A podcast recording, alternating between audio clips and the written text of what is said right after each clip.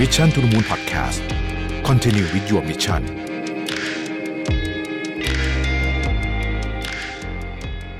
สวัสดีครับยินดีต้อนรับเข้าสู่ Mission to the Moon Podcast นะครับคุณอยู่กับรวิทานุสาหะครับ วันก่อนเนี่ยผมไปเจอทวีตอันหนึ่งนะเป็นเทรดของใน Twitter เนี่ยที่มีคนแคปลงมาใน Facebook นะครับพูดถึงว่า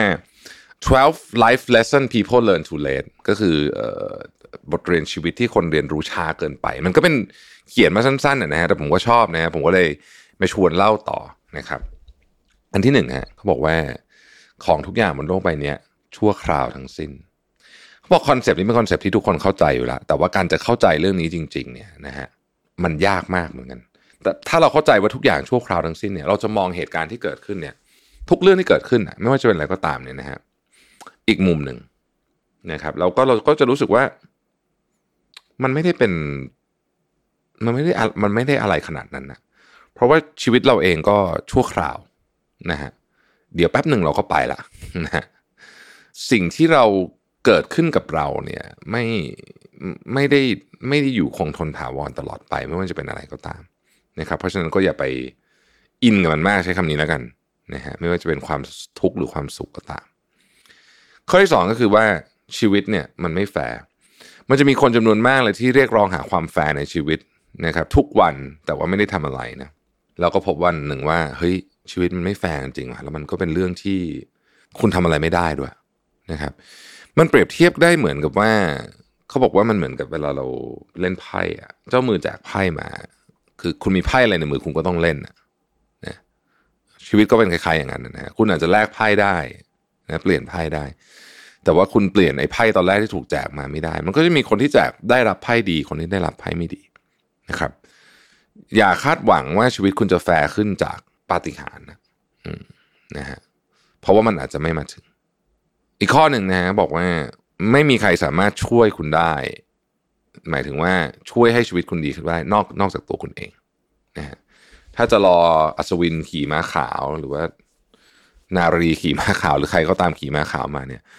มันมีโอกาสที่จะไม่มาสูงมากนะแต่ว่าคุณเนี่ย เขาใช้คำว่า totally capable of helping yourself คือคุณเนี่ยสามารถที่จะช่วยตัวเองได้อยู่แล้วนะฮะข้อต่อไปนะครับเขาบอกว่า ภายใต้ความโกรธเนี่ย มันคือความกลัว ถ้าคุณสามารถบริหารความโกรธของคุณได้เนี่ยนะฮะสิ่งที่คุณทำไปอีกอย่างหนึ่งเนี่ย คือคุณจะจัดการความกลัวของคุณได้ด้วย ซึ่งเป็นต้นต่อของความโกรธของคุณนะฮะใครที่ทำได้เนี่ยนะครับ จะเป็นคนที่ไม่ค่อยกลัวอะไร แล้วก็ไม่ค่อยโกรธอะไรด้วยนะครับเขาบอกว่า the genius are the ones with a calm mind คนที่เป็นพวกที่เป็นเจ๋งๆทั้งหลายเนี่ยนะฮะเป็นคนที่สติเนี่ยนิ่งนะข้อต่อไปครับ บางครั้งความเสี่ยงที่ใหญ่ที่สุดคือการไม่เสี่ยงอะไรเลยนะฮะ คือประโยคนี้เวลาพูดโดดๆมาแบบนี้แอบมีความน่ากลัวเหมือนกันต้องบอกแบบนี้นะ ในความคิดเห็นของผมนะฮะคือจริง ๆ แล้วว่ามันก็มีความน่ากลัวแหละ เวลาคุณจะเสี่ยงทุกเรื่อง แต่ก็เห็นด้วยว่าเออการไม่เสี่ยงอะไรเลย ก็เป็นความเสี่ยงที่ใหญ่ที่สุดอย่างหนึ่งเหมือนกันนะครับ แต่ก็ต้องดูสถานการณ์ด้วยนะครับ ว่าจะเสี่ยงแบบไหน เพราะมันไม่ใช่ว่าแบบฉันจะใช้ชีวิตอยู่ทุกวันบนความเสี่ยงอะไรแบบนี้ไม่ใช่นะไม่โนโนไม่ใช่แบบนั้นนะคืออย่างที่บอกไอ้ประโยคนี้เวลามาสั้นๆน่ะมันน่ากลัวคือมันเป็นประโยคปลุกใจที่ดีอะแต่ว่าต้องใช้อย่างระมัดระวังแต่แต่ เห็นด้วยว่าควรจะต้องเทความเสี่ยงบ้างนะฮะข้อต่อมาฮะคำว่า a lifetime isn't forever คือชีวิตมันสั้นอะเออใช้คำนี้แล้วกันนะครับ ชีวิตมันสั้น ถ้าเรานึกถึงแบบนี้แล้วคือคือคือลองคิดดูแล้วกันว่าในชีวิตสั้น ๆ ของคุณเนี่ย คุณอยากจะทำอะไรบ้างนะฮะข้อต่อมาผมชอบมากเลย you make things bigger just by overthinking คือคุณทำให้ปัญหาหรือเรื่องอะไรก็ตามใหญ่ขึ้นเนี่ย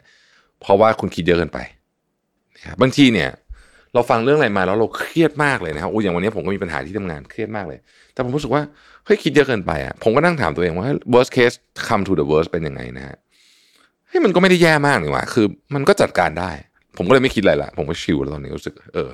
เออบางทีเราทำให้เรื่องเนี่ยเล็กๆนี่มันใหญ่ไป เพราะว่าเรา overthink มันนะฮะข้อต่อมานะครับ บอกว่าผู้คนจะตัดสินคุณ ผู้คนจะพูดถึงคุณ ผู้คนจะวิพากษ์วิจารณ์คุณ แต่ท้ายที่สุดแล้วเนี่ยนะครับมันไม่สำคัญเท่าคุณรู้สึกยังไงกับตัวคุณเอง หมายความว่าคนอื่นเขาจะพูดอะไรเกี่ยวกับตัวคุณเนี่ยมันสำคัญว่าตัวคุณเองเนี่ยรู้สึกยังไงกับตัวคุณ ถ้าเกิดคุณรู้สึก เรียกว่าพอโอเคละไม่มีปัญหาอะไรเนี่ย ก็ก็ไม่ต้องสนใจว่าคนอื่นจะจะจัดคุณว่าอะไร ในที่นี้หมายถึงไม่ได้บอกว่าไม่ให้ฟังฟีดแบ็กนะfeedback นั้นเป็นอีกเรื่องหนึ่งนะฮะ feedback ว่าคุณควรจะทำตัวคุณนิสัยไม่ดีทำตัวดีขึ้นนั่นนะคือ feedback แต่ว่า การที่คุณเป็นตัวของตัวเองแล้วเขาตัดสินคุณ เช่นทำไมถึงอ้วนอย่างเงี้ยสมมตินะสมมตินะยกตัวอย่างนะฮะซึ่งเป็นอะไรที่มารยาทไม่ดีมากๆห้ามไปพูดว่าใครอ้วนผอมอะไรมันไม่ดีเลยเนี่ย แต่สมมุติว่าคุณเขาพูดใส่หูคุณหรือคุณอาจจะได้ยินมาต่างๆนะพวกนี้เนี่ย ถ้าคุณไม่ได้เดือดร้อนอะไรนะฮะแล้วคุณก็ไม่ได้มีปัญหาเรื่องหมายถึงว่าไม่ได้ถึงขนาดว่ามันเป็นปัญหาสุขภาพคุณเนี่ยนะฮะก็ไม่ต้องสนใจ ปล่อยไปนะฮะข้อต่อไปครับ happiness is a choice ผมชอบไอ้ประโยคนี้มากเลยจริงๆมันมันผมได้ยินบ่อยมากเนี่ยคือการมีความสุขเป็นทางเลือกนะครับ เพราะ 90 กว่าเปอร์เซ็นต์ของความสุขมันมาจากข้างในฮะคือคุณเลือกจะมีความสุขหรือเปล่านะครับ เป็นบทเรียนในชีวิตที่สำคัญมากนะฮะจริง ๆ เป็นบทเรียนจากแม่ผมเองนี่แหละนะครับ แม่ผมพูดเสมอว่าเฮ้ยไอความสุขนี่มันเป็น personal choice นะนะบางทีผมเดินออกจากบ้านเนี่ยนะฮะหน้ามุ้ยเลย นะฮะแม่ก็ถามเป็นไรบอกเครียดบอกให้แม่ ผมกับแม่คุยกันบ่อยนะแม่ผมก็จะพูดอย่างเงี้ย บอกว่า เออไอความสุขเนี่ยนะฮะความสุขเนี่ย มันเป็นทางเลือกของยูนะยูจะเลือกมีความสุขยูจะเลือกเครียดก็ได้ไม่มีปัญหา คือปัญหานะมันมีอยู่แล้ว แต่ว่ายูจะเลือกเครียดหรือจะมีจะมีความสุขก็จะเฉยๆกับมันก็ได้ แล้วแม่ผมเคยพูดประโยคนึงผมชอบมากบอกว่าแปลภาษาอังกฤษนะบอกว่า only you have the power to make yourself happy คือคุณเป็นคนเดียวนั้นนะที่มีพลังในการทำให้ตัวเองมีความสุขหรือเปล่านะเพราะฉะนั้นเนี่ยครับผมว่าถ้าทั้งหมดทั้งมวลเนี่ยข้อไหนสำคัญสุดนั้น คือ happiness is a choice นะเออ จริง ๆ คือมันเป็นอะไรที่ใช้เวลานานมากกว่าจะตกผลึกไอ้เรื่องนี้ได้นะครับ แต่พอเราตกผลึกเรื่องนี้เราพบว่าเฮ้ยความสุขของเราเนี่ยมันไม่ได้ขึ้นอยู่กับคนอื่นเลยนะมันขึ้นอยู่กับตัวเราเอง เกือบทั้งสิ้นละกันใช้ว่าคำว่าเกือบทั้งสิ้นละกัน แน่นอนมันมีบางอย่างถ้าเกิดว่ามันเกิดขึ้นกับเราเราก็ต้องไม่ happy แหละ แต่ว่ามันขึ้นอยู่กับมุมมองของเรา ทั้งนั้นนะนะครับข้อต่อมาฮะเขาบอกว่า you can satisfy your greed คุณไม่มีทางที่จะตอบสนองความโลภของคุณได้ทั้งหมดมันเป็น human nature เวลาคุณบอกคุณคิดว่าซื้อรถคันนี้แล้วฉันก็จะ happy นะฮะ ไม่เดี๋ยวคุณก็อยากได้อย่างอื่นอีกคุณมีอันนี้ก็จะอยากได้อย่างอื่นอีก เพราะฉะนั้นเข้าใจเรื่องนี้ไว้แล้วก็พยายามที่จะหาวิธีการจัดการกับความรู้สึกของตัวเอง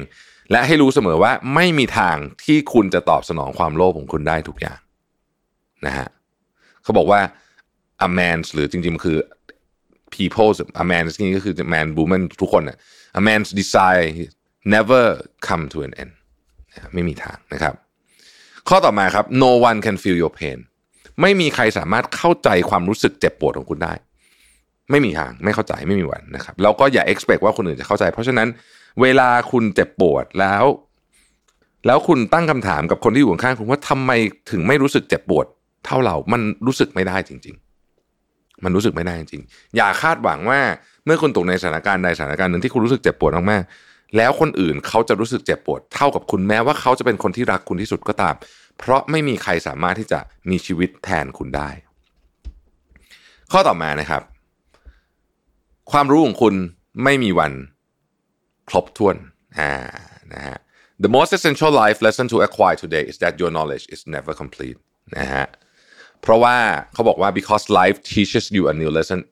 at every stage every person is in the learning phase till death ทุกคนอยู่ในช่วงการเรียนรู้จนกระทั่งตายไป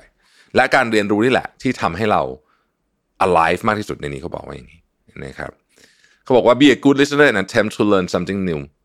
from everyone you encounter on daily basis เป็นนักฟังที่ดีและพยายามจะเรียนรู้เรื่องใหม่ๆ จากทุกคนที่คุณเจอทุกวันนะฮะ ข้อสุดท้ายฮะเขาบอกว่า our mind is our best friend and the worst enemy นะสมองเราความคิดเราเนี่ยเป็นสิ่งที่จะเป็นเพื่อนที่ดีที่สุดของเราก็ได้ เป็นศัตรูที่ร้ายสุดของเราก็ได้นะครับ จะเป็นคนบอกว่าเราจะเป็น winner หรือเป็น loser เนี่ยก็ขึ้นอยู่กับสมองหรือว่าจิตของเรานี่เนี่ยนะฮะเพราะฉะนั้นเนี่ยดูแลให้ดีนะครับ ใส่อะไรเข้าไปคุณก็จะเป็นแบบนั้นนะคุณใส่คำนินทาเข้าไปคุณฟังคำนินทาเยอะๆ ใส่ดราม่าเยอะๆ สมองคุณก็จะทำให้คุณกลายเป็น loser ในที่สุดนะครับ อย่าลืมนะฮะคำพูดของเอเลนอร์รูสเวลต์ที่ผมคิดว่า โอ้โห โคตรเจ๋งอะนะยังอยากเตือนทุกคนนะครับบอกว่า uh, great minds discuss idea ใช่ไหม average mind discuss events นะฮะ small minds discuss people นะครับอันนี้คงไม่ต้องสรุปนะฮะว่าเป็นยังไง ขอบคุณที่ติดตาม Mission to the Moon นะครับเราพบกันใหม่พรุ่งนี้ สวัสดีครับ Mission to the Moon Podcast Continue with your mission